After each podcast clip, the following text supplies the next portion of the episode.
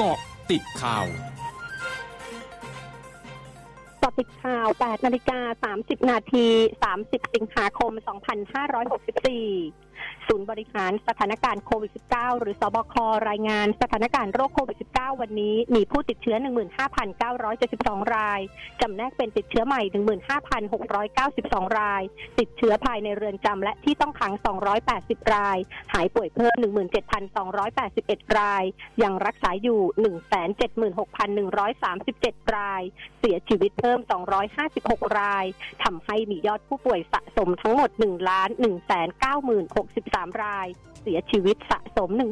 11,399 รายสำนักงานสาธารณสุขจังหวัดสมุทรสาครรายงานสถานการณ์ผู้ติดเชื้อโควิด -19 รายใหม่ในพื้นที่ข้อมูลณวันที่ 29 สิงหาคมเวลา 24 นาฬิกา เพิ่มขึ้น 966 ราย จากการค้นหาเชิงรุก 56 ราย จากระบบ Bubble and Seal 441 ราย จากในโรงพยาบาล 469 ราย รวมยอดผู้ติดเชื้อสะสม 91,091 ราย รักษาหายเพิ่ม 457 ราย หายป่วยสะสม 70,000 ราย อยู่ระหว่างการรักษา 2540 ราย มีผู้เสียชีวิตเพิ่ม 17 ราย รวมเสียชีวิตสะสม 551 ราย กรมอุตุนิยมวิทยารายงานร่องมรสุมพาดผ่าน ภาคกลาง ภาคตะวันออกและภาคตะวันออกเฉียงเหนือตอนล่างเข้าสู่หย่อมความกดอากาศต่ำบริเวณทะเลจีนใต้ตอนกลาง ประกอบกับมรสุมตะวันตกเฉียงใต้ยังคงพัดปกคลุมทะเลอันดามันประเทศไทยและอ่าวไทย ลักษณะเช่นนี้ทำให้ยังคงมีฝนตกหนักบางแห่ง บริเวณภาคเหนือ ภาคตะวันออกเฉียงเหนือ ภาคกลางและภาคตะวันออก ขอให้ประชาชนที่อาศัยในพื้นที่เสี่ยงภัย บริเวณภาคเหนือ ภาคตะวันออกเฉียงเหนือ ภาคกลางและภาคตะวันออก ระวังอันตรายจากฝนตกหนักและฝนที่ตกสะสม ซึ่งอาจทำให้เกิดน้ำท่วมฉับพลันและน้ำป่าไหลหลากในระยะนี้ ขณะที่กรุงเทพมหานคร และปริมณฑลมีฝนฟ้าขนองร้อยละเจ็ดสิบของพื้นที่กับมีฝนตกหนักบางแห่ง รานควักคารผู้สื่อข่าวเวียดนามเผยผ่านรายการ Good Morning อาเซียนทางคลื่นข่าว m c o t News FM 100.5 ว่า รัฐบาลเวียดนามส่งกำลังทหารราว 2,000 นายเข้าไปประจำการในจังหวัดบินเซียง ศูนย์กลางอุตสาหกรรมการผลิตสำคัญของประเทศ เพื่อช่วยควบคุมดูแลสถานการณ์ระบาดของโรคโควิด -19 หลังคาดหมายว่าจะมีจำนวนผู้ติดเชื้อโควิด -19 รายใหม่เพิ่มขึ้นในอัตราที่น่ากังวล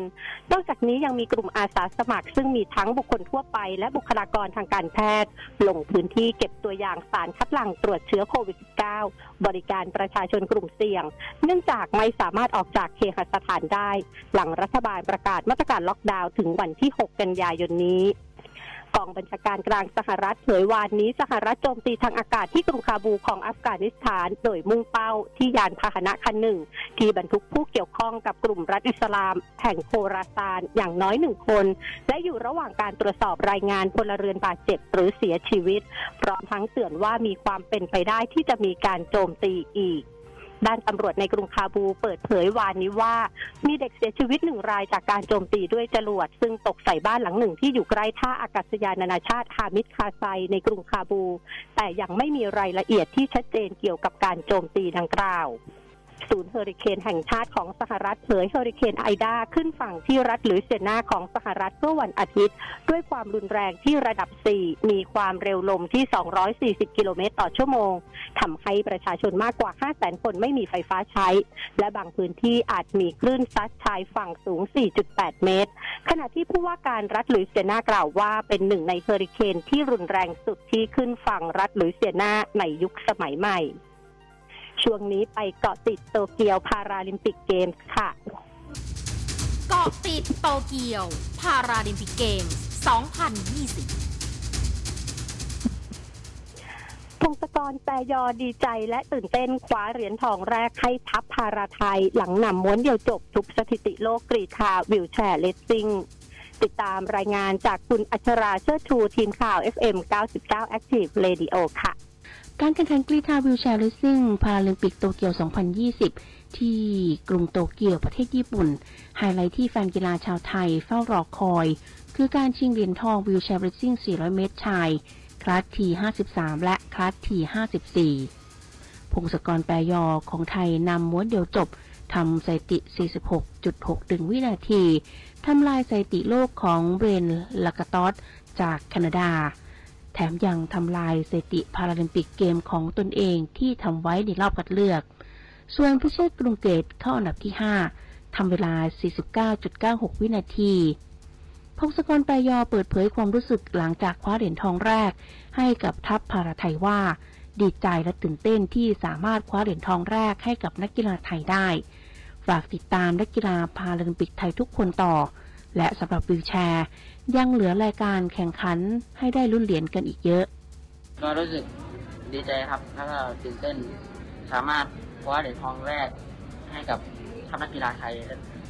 ได้ครับผมฝากติดตามพวกเรานักกีฬาพาลิมปิกคนพิการสำหรับกีฬาก็ยังเหลืออีกหลายรายการที่